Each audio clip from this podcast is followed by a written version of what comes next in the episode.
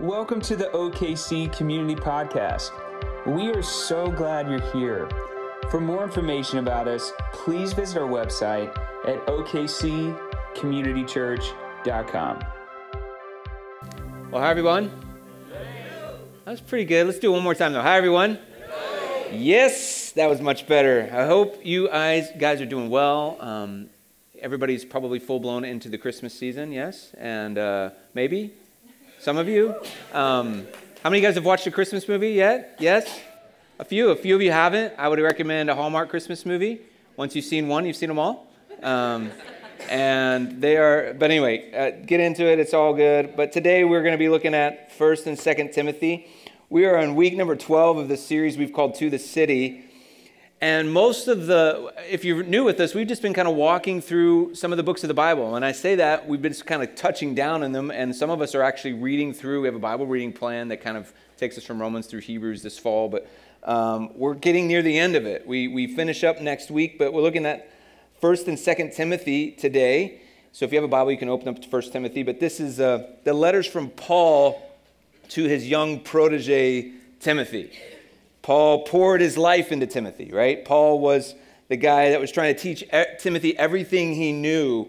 Uh, Paul was, or yeah, Paul was to Timothy, say, as like Yoda was to Luke Skywalker. You know what I mean? Like he was, yeah, some of you know, okay, for some of you, it might be more like Iron Man was to Spider Man. And I mean that, was to Spider Man. hashtag too soon. Yeah, yeah. Um, I'm not a Marvel guy, but I know that one. Um, Let's jump into this today. Paul, so if you've never been to a, a, protege, you know, probably the better word to say is mentor, right? So Paul was a mentor to Timothy in ministry. I want to jump into this. We'll start at the beginning of the letter, 1 Timothy chapter 1, verse 1. Paul, it says this Paul, an apostle of Christ Jesus, by the command of God our Savior, and of Christ Jesus our hope, to Timothy, my true son in the faith, my protege, right? My Luke. my Tom Holland, whatever. Grace, mercy, and peace from God the Father and Christ Jesus our Lord. now, the second letter of Timothy begins the exact same way. Paul says it the same way. And if you were with us last Sunday, we talked about how Paul begins his letters. He begins them with grace and peace. And we talked about how he begins it with grace. He says the Greek word for grace is charis, and then he actually uses that in the greeting, but then he uses the Hebrew word shalom for peace, and he brings two context, two worlds, two cultures together the Greek and the Jews together in this greeting of grace and peace. But he does something unique here. You probably caught it, you probably see it. He does something different for Timothy, and he says, Grace, mercy, and peace. He says, Grace, mercy, and peace. He inserts another word. And this has to be intentional, does it not? I mean, this is something that Paul, the Holy Spirit, through the word, there's always intentional things. Well, the first thing you know, uh, need to know about this letter, this is the first letter that we've looked at so far that isn't to a city, that isn't to a congregation, isn't to a group of people. This is actually to an individual. And so to the city, he declares grace and peace, but to the individual, he adds an extra measure of mercy. And that's really, really good. That's actually really good. Because here's the thing we all need mercy and we all need grace. But grace is actually different than mercy. It doesn't always feel that different. A lot of times we just kind of think of it as the same thing, like, oh, it's like forgiveness or something like that, right? And I've heard it explained like this that grace is what we receive from Jesus through the cross for eternal life. How many of you are thankful for that? That we have eternal life in Jesus. Mercy is what we get from God through his presence, and that he gives us, he gives us compassion and help in this life. How many of you guys want help in this life? Do you need, maybe that's why in Lamentations it says that his mercies are new every morning, right? And so he's giving us his mercy every day, but he's giving us grace for eternity. Thank you for, for both, right? We need God's grace and mercy, amen? And so he gives to Timothy this extra measure of kind of encouragement when he says, and mercy, grace, mercy, and peace. Now, maybe um, for us, what we need to do to kind of kind of get into this is just understand even a little bit more about what's going on and uh, with Timothy because I think anytime we can get behind the letter, to get the story behind the story, it helps us so much. It helps us understand really what's going on because here's a little about what's happening. This letter, the first letter, comes to Timothy at, at a time that he's feeling a bit overwhelmed.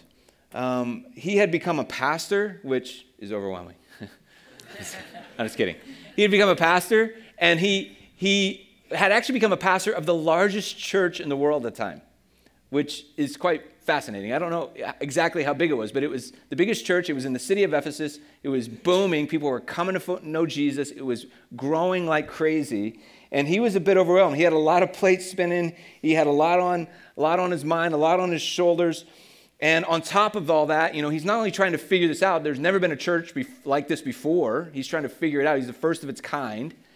Um, but on top of that, there's persecution starting to break out. There's people disagreeing about what the church ought to be, what Jesus, I mean, there's all sorts of this going on. He's feeling overwhelmed by the challenges he faces. Now, most of these challenges are a result of good things, are they not? This is a good thing. There's a lot of good things happening and challenges that are coming with it. And he needed some help on how to lead through this. And so that's when Paul sends him this letter. And he encourages him. And he says a lot of really cool one liners. He says stuff like, stay true to your calling. He says, do the good work of ministry. He says, fight the good fight. He says, stand firm in the faith. These are all like really strong, you know, encouraging words. And remember the words of 1 Timothy 4. Some of you will know this verse. 1 Timothy 4, verse 12. He says this Do not look, let anyone look down on you because you are young now, why was he saying this to him? Well, he's a young pastor in a new church, and he's the, he's the guy in charge, right? He's leading this thing. Don't look at let anyone look down on you because you're young, but set an example for the believers in speech and conduct and love and faith and in purity. So this first letter is Paul, don't, I mean, excuse me, Timothy, don't be discouraged. Keep going. Build the church. You got this. Just be you. Here's some instructions on how to do it. This letter came at just the right time when Timothy needed encouragement. How many of you guys know that there's times in life whenever things are going great, but you still feel overwhelmed? You know what I'm talking about? Like anybody ever said, "Oh, I'm busy, but it's a good busy." Anybody ever said that? Like I say that, like I want to make sure I'm justifying my busyness. Like I'm not complaining because it's a really good busy, but oh my gosh, I'm busy. Anybody? Anybody? Yes? Yeah. Yeah. We, we're there. So there's times in life when we feel overwhelmed by what's going on that's good, and that's that's a good thing, but nonetheless it's challenging, is it not? And in those seasons we need help. We need His mercy. So this is first letter. The second letter comes to Timothy. If you've read through First and Second Timothy, the second letter comes in a different time. It's several years later. The political environment of the Roman Empire has changed quite a bit. In the early days, there was, they weren't really paying attention too much to this new Christian faith that was growing, but all of a sudden they got pretty upset about it, and persecution breaks out against the church. And so now this once booming church was starting to be attacked. People were being arrested, enslaved, killed, martyred for their faith. And all of a sudden, this church that was booming begins to shrink. It begins to just deteriorate, deteriorate before Timothy's eyes. Like day, day, you know, every day the church was getting smaller and smaller. People were leaving their faith, going back to their pagan temples to, in order to appease the government and escape death. Some of the leaders of the church that Timothy had been side by side with, shoulder to shoulder with, people he had never believed would abandon the faith, they started to leave him. And they started to leave the Lord and leave the church. And here's Timothy, like at the end of this thing, like it is a totally different kind of feel. It's the same kind of letter. Paul uh, saying, stay, stay true to your calling, stand firm, fight the good fight. There's a lot of the same words in this letter, completely different situation, though, is it not? And, and, and so you have this situation where, like, I need help because it's all good. I need help because it's all bad. You know what I mean? And this is where this is where these letters are coming from. And here, here we are, and this kind of we can imagine, I'm sure, the struggle that, that Timothy was facing as he is having to endure this, um, endure this kind of season in which everything's falling apart. You know, as I read through First and Second Timothy both, um, these letters are about encouragement, of course, as I've mentioned, but they're really about this subject that I want to introduce to us today. And it's really about trusting God no matter what. Paul says things like, "Do the good work of a, a of a good soldier." He says that in 1 Timothy 1.18 and again in 2 Timothy 2.4. So he's saying the same things in both books, both letters. But essentially saying, trust God no matter what. Trust, trust God when things are going well and trust God when things are painful because you're going to have challenges in either place. No matter what, Timothy, trust God. Trust Him. Stay true to your calling. Fight the good fight. You're going to need God's mercy. But stand firm, do not waver, be strong. In 2 Timothy chapter 1, verse 6 and 7. I'll put this on the screen, but he says this He says, I remind you to fan into flame the gift of God which was which is in you through the laying on of my hands. He's reminding him of a time when the Holy Spirit really kind of just was prayed over Timothy and he was kind of empowered in ministry and called. He says, For the Spirit of God does not make us, say it with me, fearful. The Spirit of God does not make us fearful, but gives us power, love, and self discipline. How many of you guys know that Timothy must have been pretty fearful in this time, season? Things are not going well. This is churches, churches deteriorating. Government is after him, after him. So he's not only fearful, he probably just wants to, to run away and hide. You know what I mean? He wants to go crawl in a hole and hide. Anybody ever feel that before? You're like, I just want to get away from this situation. I'm done. I don't need anybody. I don't want anybody to know my name. I just, I just like want to be like completely anonymous. Like, please, Lord, like take me away. Anybody with me? You know what I mean? And this is this had to be where Timothy was. And he's like, listen, Timothy, do not forget. Do not forget that you were called. So don't be afraid. God will give you power. God fills you up with love. He'll give you the self discipline you need. You know, you know, Timothy remembered those kind of scriptures in the Old Testament that talk about this trust. He says, Proverbs, Proverbs 3 5, I love this verse trust in the Lord with all of your heart and lean not on your own understanding. He knew that verse. Or Nahum 1 7, it says, I love this. The Lord is good, He's a refuge in times of trouble. He cares for those who trust in him. That sounds a lot like mercy. Trust is this interesting word that we throw around in life. It's very interesting. Because most of us, if I was going to ask you, are you a trustworthy person? You would go, no. no, you'd say, yeah, yeah, I'm a trustworthy person. I, I want to be trustworthy. And you're thinking, yeah, I'm trustworthy. And so we, we kind of walk around thinking like people should trust us. I'm a good person. Yet we raise our children to not trust anyone. You know to, especially not strangers. Don't trust any stranger. Stranger danger. You know what i mean? Like we and so we it's really interesting. We live in this world where we walk thinking we're trustworthy yet we kind of unintentionally create a culture of fear around trusting anyone else. Isn't that weird? I'm trustworthy but anybody that looks different from me i don't know if i can trust them. It's an interesting kind of wacky world of trust in this society we live in we even have money that says, In God we trust. Well, that's interesting, isn't it? I don't know if that's just words, but the very thing that we print in God we trust is the very thing that most of us trust more than God. It's a wacky world. and trust is a very vulnerable thing. It's at the very core of what it means to be in a relationship with God. You trust Him. Think about it. God gives us so much, does He not? He gives us His love, He gives us His forgiveness. God gives us salvation. What do we give God? Well, we can give God our trust. I trust you, Lord. I can give, I can give God that. I can give Him my trust. And it's this vulnerable thing. Anybody did a trust fall before? You know what I'm talking about? You get up on a table or chair and you fall back. Who's done a trust fall? Yeah? The rest of you, you're weak.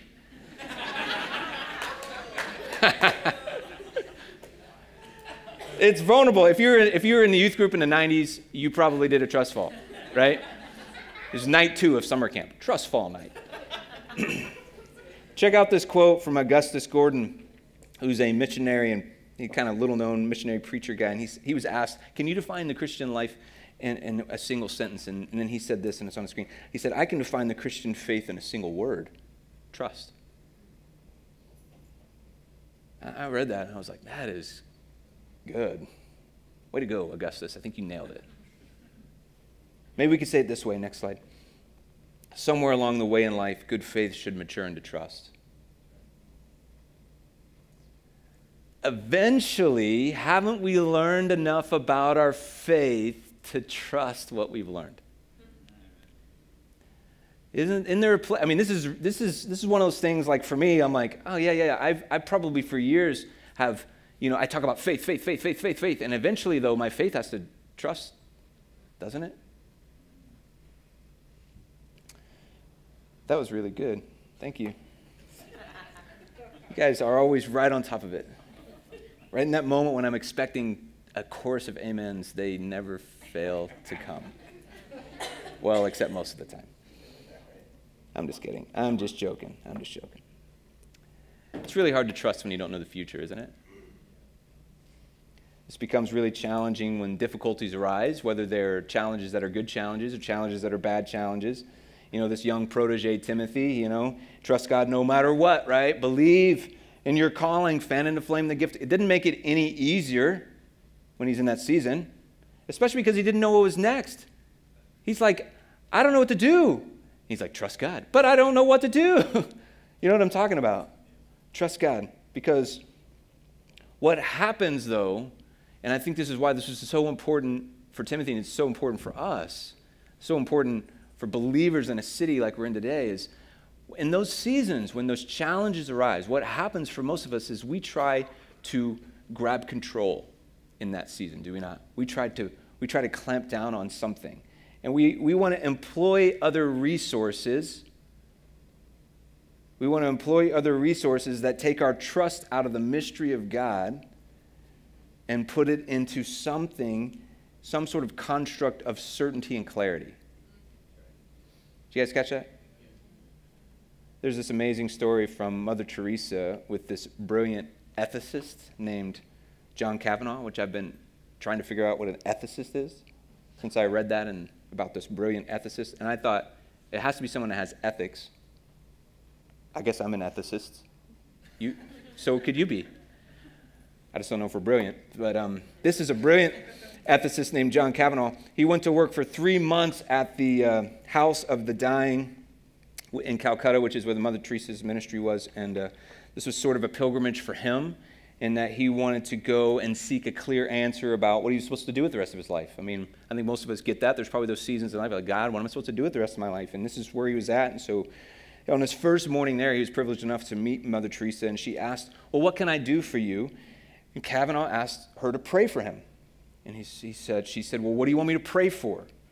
And he asked her what many of us have probably prayed for before. And he said, Pray that I have clarity. You know, I need clarity for my life. And she firmly said, No, I will not do that. And when he asked why, she said this She said, Clarity is the last thing you are clinging to, and you must let go of it. When Kavanaugh commented, Well, you've always seemed to have clarity about your life, and, and, and, and I want it like you have it. And she laughed and said, I have never had clarity. I have, al- I have always had trust. So I will pray that you trust God. Mm. And that's why she's Mother Teresa. this clarity versus trust Prayer is a challenge for so many of us, right? I mean, I've, I've prayed personally and I've prayed with many others that God would give clarity, and, and I don't think that's a wrong prayer. But I wonder how often we just say, Lord, I just want to trust you. We long for God to give us clarity. We'll say things like, I'll do whatever, God, you want me to do. Just tell me the plan, tell me the game plan, whatever, right? And I wonder how many of us are clinging to clarity instead of, and, and clarity, especially in how things will happen, instead of just, instead of just trusting the thing that we know. Maybe the thing that we know is just the next play, not the whole game plan. Brennan Manning says this, and put this on the screen. He says, Craving clarity, we attempt to eliminate risk of trusting God. Fear of the unknown path in front of us destroys childlike trust in the Father's active goodness and unrestricted love. This is one of those like I need I need some time to absorb this body blow from Brennan Manning. You know what I mean? Like this is he essentially is saying this. He's like, "Listen, you have to trust first and foremost that God's goodness is active in your life and that he loves you. You have to trust that. You have to believe that. He's never he's always for you. He's not against you. And then he says, but when we crave clarity, Perhaps in a season where God is just wanting us to take one step at a time. Sometimes God gives us 10 steps at a time, which is really great. But sometimes He gives us one. And when we crave clarity in those seasons, we eliminate the risk of trusting God. And therefore, we destroy the childlike trust in a Father who's good and who loves us. I think that's what the scriptures teach us over and over again. I think this is what Jesus taught us. You remember on the eve of his crucifixion, he's about to be crucified and he prays what? He says, Pray. He prays, Lord, not my will, but your will be done. I'm going to trust you. If you just read the prayers of Jesus, Jesus, Jesus, he would have hoped to not have to go through what he went through, but he went through it because he trusted the Father. A trusting heart says, Abba, Father, I surrender my life to you and I put my confidence in you. I know for us personally, Christy and I, we've, we've had time and time again in our life where we've had to trust God. I'm sure you have too. Where there's these moments where you're like, oh man, what are we going to do? got to trust him. I can. I remember back when this began. We just got married. I was 22 years old. I graduated college. We were newly newly married, and I was excited about the next chapter because I was going to get into a full time job doing ministry, and I was very excited about it. And uh, I had dreams like, okay, now we're finally, because I, you know, we are the college, a college life. You don't have much. You're just kind of scraping by. And I'm like, I'm gonna have a full time job. I'm gonna be able to take my my newly my new wife out to, to, on date nights. We're gonna go to Chili's, you know, go to a Blockbuster, get a couple VHS tapes. It's gonna be awesome. And I was just, I was like dreaming big, right? And uh, well, I was offered the job, and I was told we want to hire you full time, which I was so excited about. And they were like, We love you. We think you're a rock star. We want you to be on the student ministry staff, all that kind of stuff. But we can only pay you this amount. I would tell you the amount, but it would be embarrassing for all of us. Mostly me. It was a very, very small amount. And I, I didn't expect much. We didn't need much. But I was truly unsure how we would live on that. And needless to say, I was disappointed. I mean, we wanted to get a house, but that wasn't going to happen. I wanted to go to Chili's, but that was not going to happen. we were going to have to go to those places that sell combo meals. You know, they include, the, you don't have to tip. I mean, that's where we went. and then I remember after, I, after he told me the amount, he was just trying to be, you know, probably helpful in this. I don't know if it helped, but he says, and you probably won't ever get paid much more than that. It was like the dagger, right? Brutal truth and honesty. Just to be like, just in case you're dreaming, stop.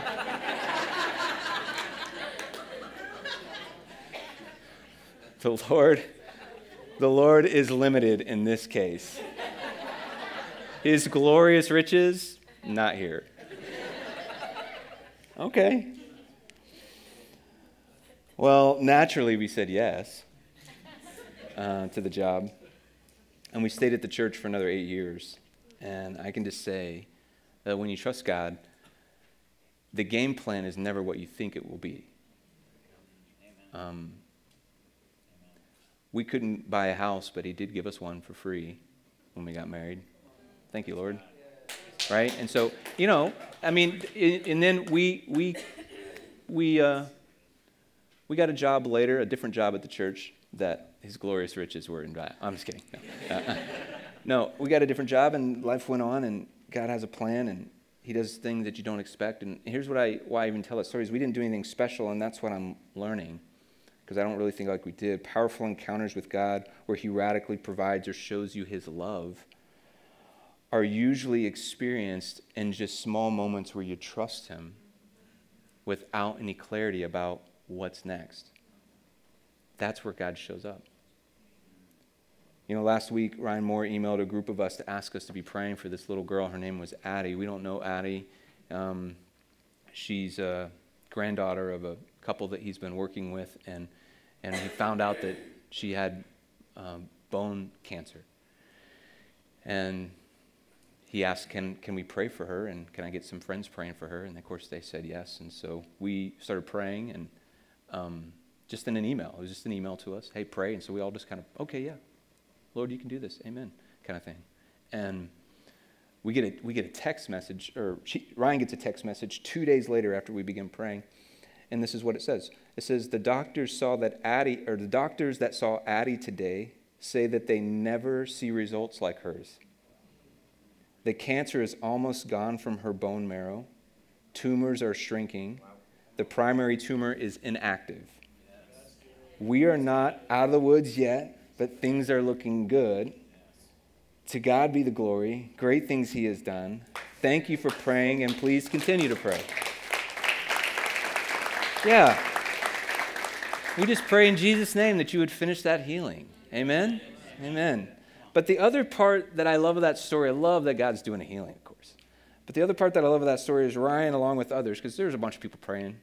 Um, they trusted that God could do something, and He invited a group into a very a group of us into a very normal thing. It's pretty normal to pray, isn't it? He invited us into a very normal thing, and we did the thing that we knew we were called to do, and we didn't do it at all because all we did was the normal thing. Who did the abnormal thing? God. And I've just been believing that the more we trust God in the normal things that He's called us to do, the things that we understand He's always called us to do, and when we step into those with trust, not knowing clarity about how He's going to do it, whether it's the job I take or the prayer I pray or the thing that I serve in that I don't know why I'm serving in it, but I feel like I'm supposed to serve in it, when we do the normal thing that we are called to do and trust that God can do more with it, He will. And so we don't need clarity about all the things. What we need is trust.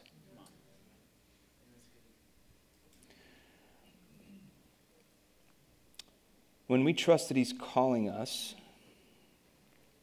what happens, and when we trust that He's called us to do these things, like I said, pray or whatever, we begin to see the faithfulness and the power of God invade our life, and we start to see the unplanned rhythms of God's goodness. And that's what I want to see. I don't want to see the predetermined hopes that I think God can do for me. I want to see the unplanned things that I had no idea they were coming. See, our human story of trust for you and me, it's a movement in our life toward a life of dependence, right? Uh, towards a life of dependence in which we, it is no longer some sort of predetermined, sort of fabricated, clearly delineated plan for the future. But instead, it's an exercise of trust in which even when we lack the clarity that we so desperately want, we find ourselves taking hold of a life that is truly life. And that statement, life that is truly life, comes out of 1 Timothy. I love this verse. 1 Timothy chapter 6, verses 18 and 19. It says, command them to do good. This is a good word, like in so many different ways. But command them to do good, to be rich in good deeds. So again, when you do good deeds, when we trust God to do the things we're supposed to do, when we're generous and willing to share, well, in this way, they will lay up for the treasure for themselves as a firm foundation the, for the coming age, so that they may take hold of the life that is truly life. Timothy, go do the work you're supposed to do. Don't worry about challenges. Like, trust God no matter what, and call others to trust Him. Go and trust what God has called you to. Go keep going. Stand firm in the faith. Fight the good fight. Fan the flame of the gift of God.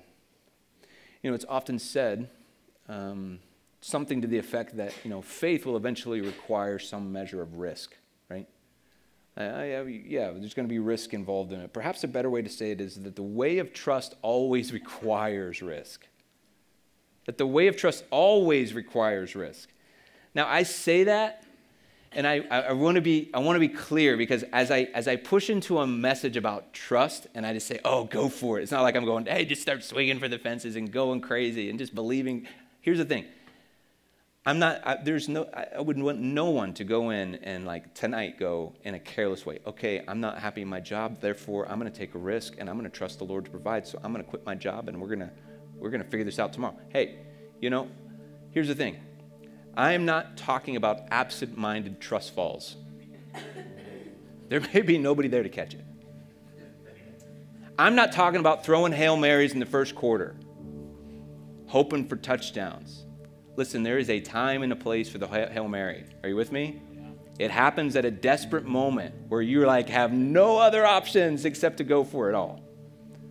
Most moments and acts of trust are a process of discernment in which you not only are praying a lot, but you're going to your friends or your family or mentors and saying, I am going through this. But there comes a moment, there comes a moment we must step into the moments where we would say, as, as a believer, that we would detach ourselves from the things that we think we need and we would step into trust. So I believe that every believer has moments where they must possess the unflinching trust in God.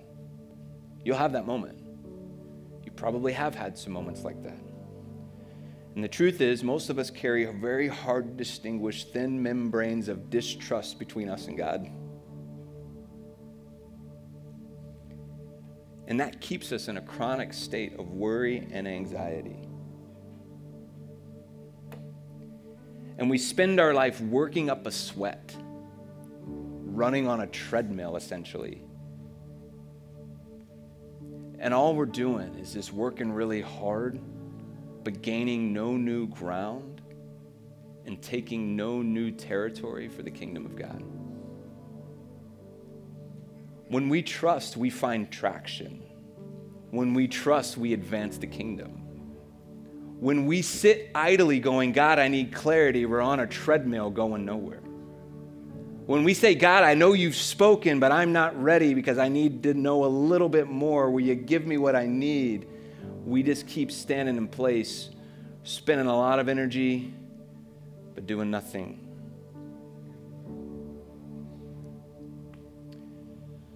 We must step into moments where we convert our layers of distrust into deep seated trust in our Heavenly Father and His goodness and His love for us. When I say trust is about risk, in some ways it's kind of a contradiction because there is so much confidence I have in the goodness and the love of the Father is it really risk to say, Lord, I don't need all the plans? I just want to walk with you. I want to trust you. I want to trust you have a plan for my life. It's better than any plan I have for my own. So let me ask you what do you need to trust God with? What are you clinging to that you need to let go of?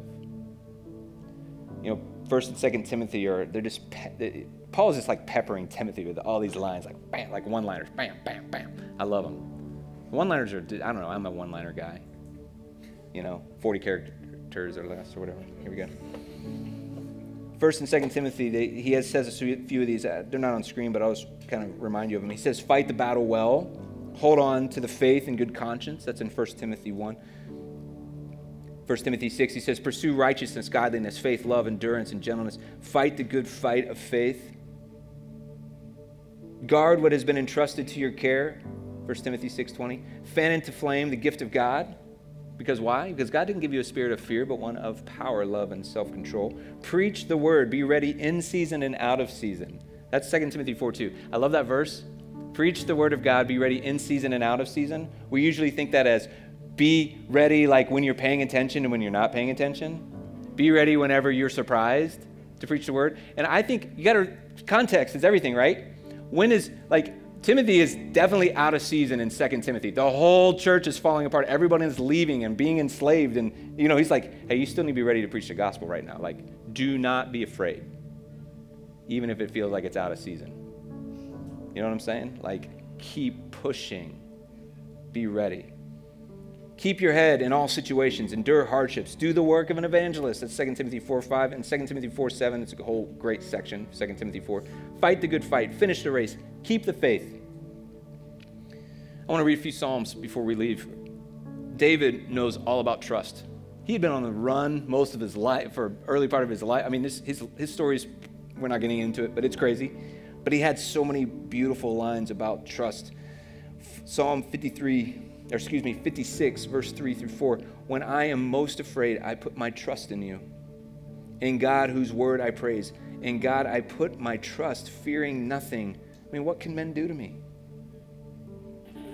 Psalm 26, 1. My trust in God never wavers.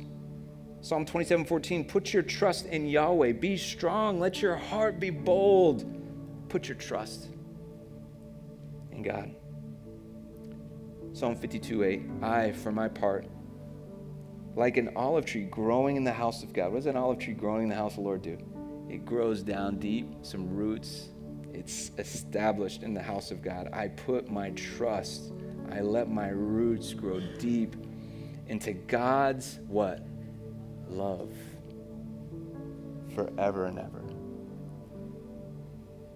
This is why we cry out, Abba, Father, I know you love me, and I put my confident hope and trust in you.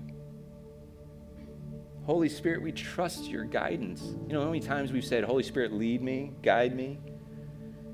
What if he already has? we just got to trust it. So we started this message with uh, an encouragement for mercy. And, and I would say that a journey towards maturing our faith in the trust is an act of God's mercy. And so maybe in between grace and peace, you need an extra measure kind of sandwiched right in between of God's mercy for your life. And it begins with this question that I'll throw on the screen What do you need to trust God with? What do you need to trust Him for? What are you clinging to? And that's through a few thoughts up there, and they're not necessarily things we've talked about today. We did talk about clarity, but maybe it's control, maybe it's pleasing people, or maybe it's the past. But you're like, I just need to trust you with this, Lord. It's been, it's been something I've had a struggle doing in my life. So, my friends, I'm going to pray for you, and I'm going to let you pray actually. So, would you bow your heads?